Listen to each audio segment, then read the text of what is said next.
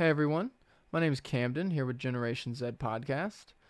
Dave's still out of studio, but we wanted to be sure to record a Kraken episode to keep everyone up to date with world news. YouTube subscribers probably aren't familiar with me, but if you've chosen to sign up for the Patreon, and I really recommend that you do, some mind-blowing stuff on there, you're probably more familiar with me. Now, as I'm recording this, it's May 17th, 2021, and we'll probably be posting this in the morning, so let's jump right in.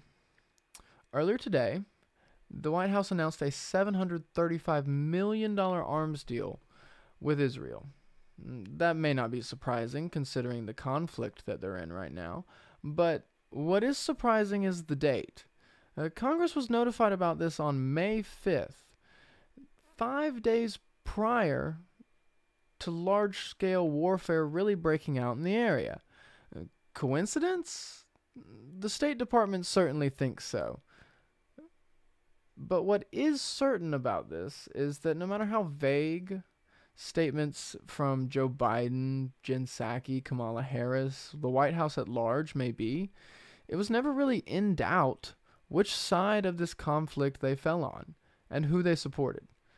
Of the $735 million, most of it is joint direct attack munitions made by the Boeing company.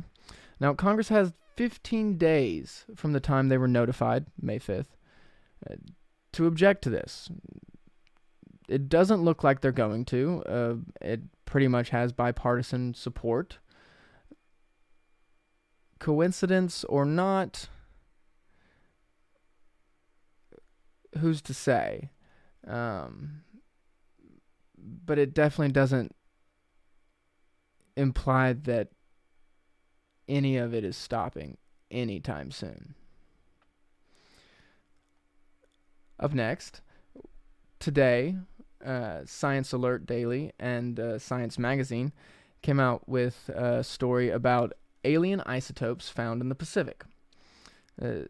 So you might be asking what that means at all. They found two different sets of elements, iron 60 and plutonium 244. Now, what's interesting about that is each of these elements' half-lives, or the rate at which they decay. Iron 60 being roughly 10 million years, and plutonium 244 being about 80 million years.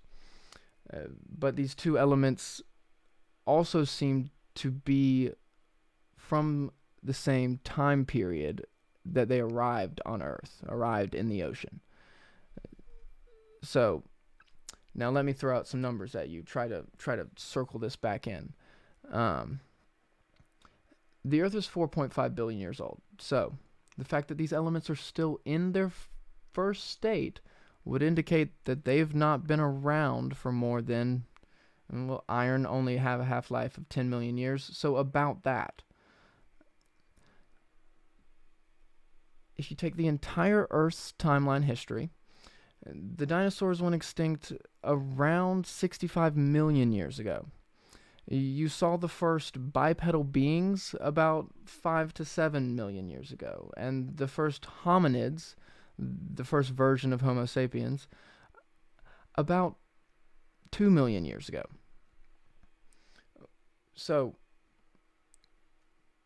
the speculation here is that this is really nailing down a time when humans, as we are today, started to develop and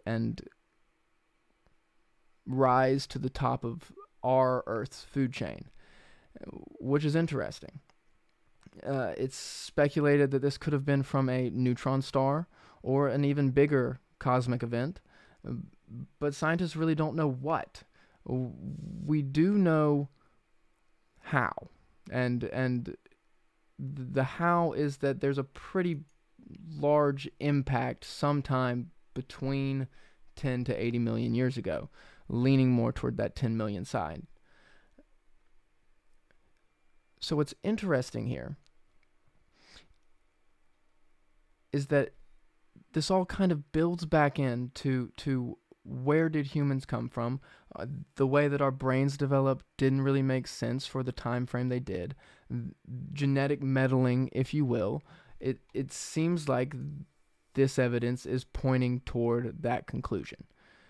Whether it was cosmic meddling or direct genetic meddling by some of these beings that we talk about on the channel.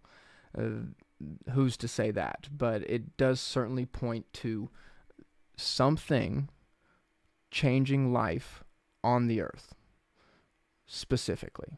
Also in the news last night, 60 Minutes, a primetime news outlet from CBS, did a segment on the UAPs, unidentified aerial phenomena, involved with the ATIP program that made headlines in 2017.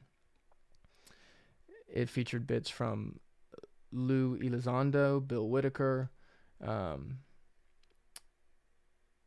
Most of the things talked about and disclosed in this segment is things that most people viewing this channel would already be familiar with. My personal speculation would be that this is starting to normalize the idea to wider audiences, because if you'll remember, the COVID bill from earlier this year did stipulate that all intelligence agencies disclose anything they know about UFOs and UAPs by June, and that is rapidly approaching. And so there has to be some start of a desensitization, if you will, to this phenomena, this way of thinking, this reality-breaking world dynamic that a lot of us are already used to. Next thing I'd like to discuss, getting into the crypto world a little bit. Bitcoin, as probably most of you know, is still tanking. It is down to in the 50Ks, maybe 45K by now at the time of this recording. Largely attributed to Elon Musk's comments about its environmental energy concerns. Now, some of you might not understand that. How does a electronic cryptocurrency have, climate change concerns? The Three Gorges Dam, one of the biggest mining operations for cryptocurrencies in the world in China, uses a massive amount of power, a massive amount of electricity, energy, to do that mining operation. That has an environmental impact that not everyone's considered. Elon Musk certainly didn't consider it when he decided to take Bitcoin into the fold at Tesla. If you'll also remember, though, interesting connection here, only a couple weeks ago, Project Veritas leaked footage with a CNN exec. They disclosed things about how right now there were health concerns, and that was what they were pushing. Next thing would be climate change. It's interesting in the timing of this that everything is starting to be concerned with climate change. But that's not all.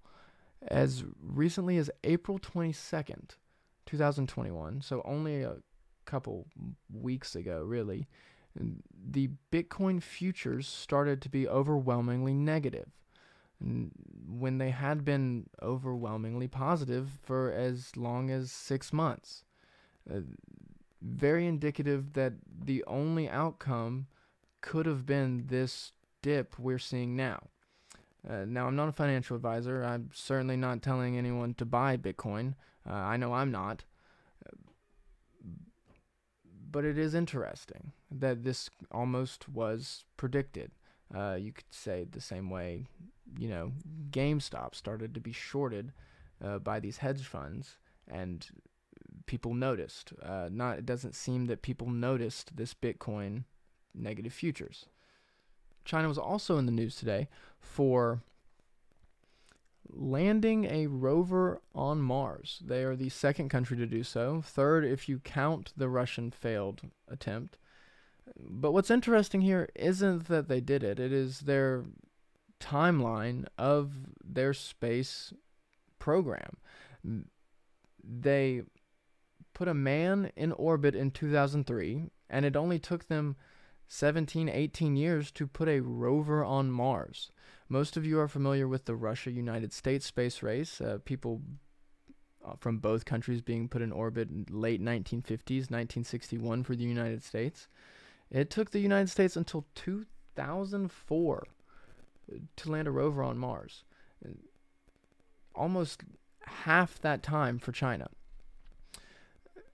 So honestly, the argument could be made that China is dominating the space programs of the world right now. They are almost eclipsing the United States, historically the most dominant space program in the world. They've just recently announced a joint moon base with Russia and China. They are really, really pushing out there publicly, and that's what's interesting. We on this channel like to speculate how much the U.S. is involved in secret space programs, but China is out there publicly pushing. They came out, I think, 3 years ago and talked about a moon base, not a base on the moon, but an actual new satellite that would use mirrors to direct sunlight at the country of China to no longer need street lights at night, effectively, you know, having it daytime all the time. Lots of speculation. That sounds a lot like a Death Star from Star Wars to me. But they are pushing hard and pushing publicly, and that's what's most interesting about these achievements by the Chinese space program. And speaking of Russia, this past Friday, a U.S. Army Special Forces Green Beret was indicted on charges of espionage. Devins spent as long as 15 years divulging military secrets to the Russians, paid regularly cash payments. This is huge. As early as 1990s, the Russians had successfully infiltrated the highest reaches of the active duty military members of the United States. He started divulging secrets on a college trip to Russia as an ROTC member at the University of Minnesota. I mean, this is huge. He was victimized by the GRU, the Russian intelligence services, and said he's put himself in danger of retaliation at their hands for admitting his service to them.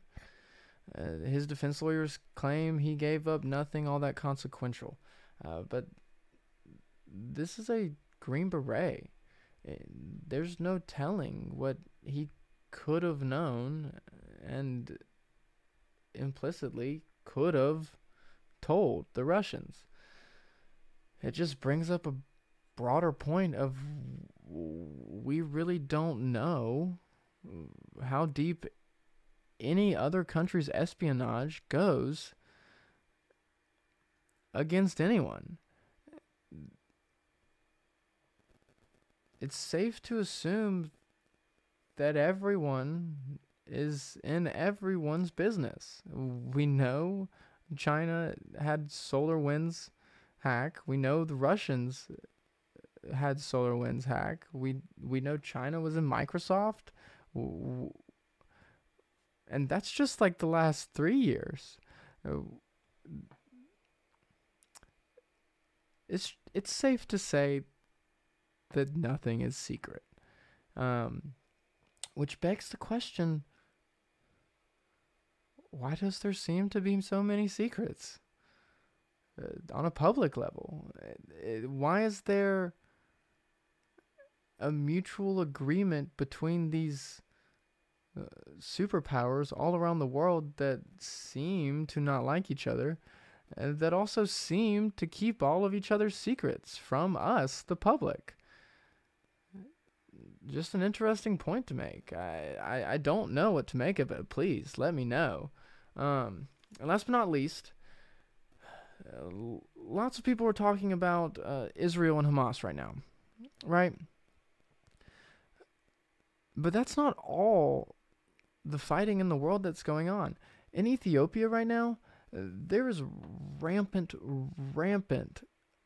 actual conflict. There is hunger. There is horrible cases of rape. The Tigray in Ethiopia are going through a horrific trauma, and it is not getting covered. Only today did the World Health Organization director, Tedros Ghebreyesus, spoke at a news conference about the situation. But this conflict has been going on for as long as 6 months. That's the shocking part. As little coverage as we talk about Israel getting in the news, this certainly has gotten less. And literally, this article says around 5 million people in the region are in need of humanitarian aid. That is a way larger scale than anything going on in Israel right now. It's tragic. There seems to be no real help from Europe. They've instead talked about how withholding aid is use of humanitarian aid as a weapon of war. That just like the United States government, they spend more time debating how to do anything than trying to do anything at all. It's a shame to see. There's a lot of stuff going on in the world right now, a lot brewing. It's been boiling for a long, long time, but it seems like to me, personally, right now, it's boiling over and starting to in a big way. I don't know where it goes from here. It is a shame. It's tragic. Hopefully this gets more coverage on the matter and people try to speak out about it. Well, guys, that's your news for May 17th, 2021. Sorry, I stumbled over my words probably more than I should. I'm certainly not seasoned as Dave is at this, but I feel like we covered some really important topics and really got the word out about things that matter. Let me know what you guys think about any of it. And hopefully I'll see you again soon. See ya.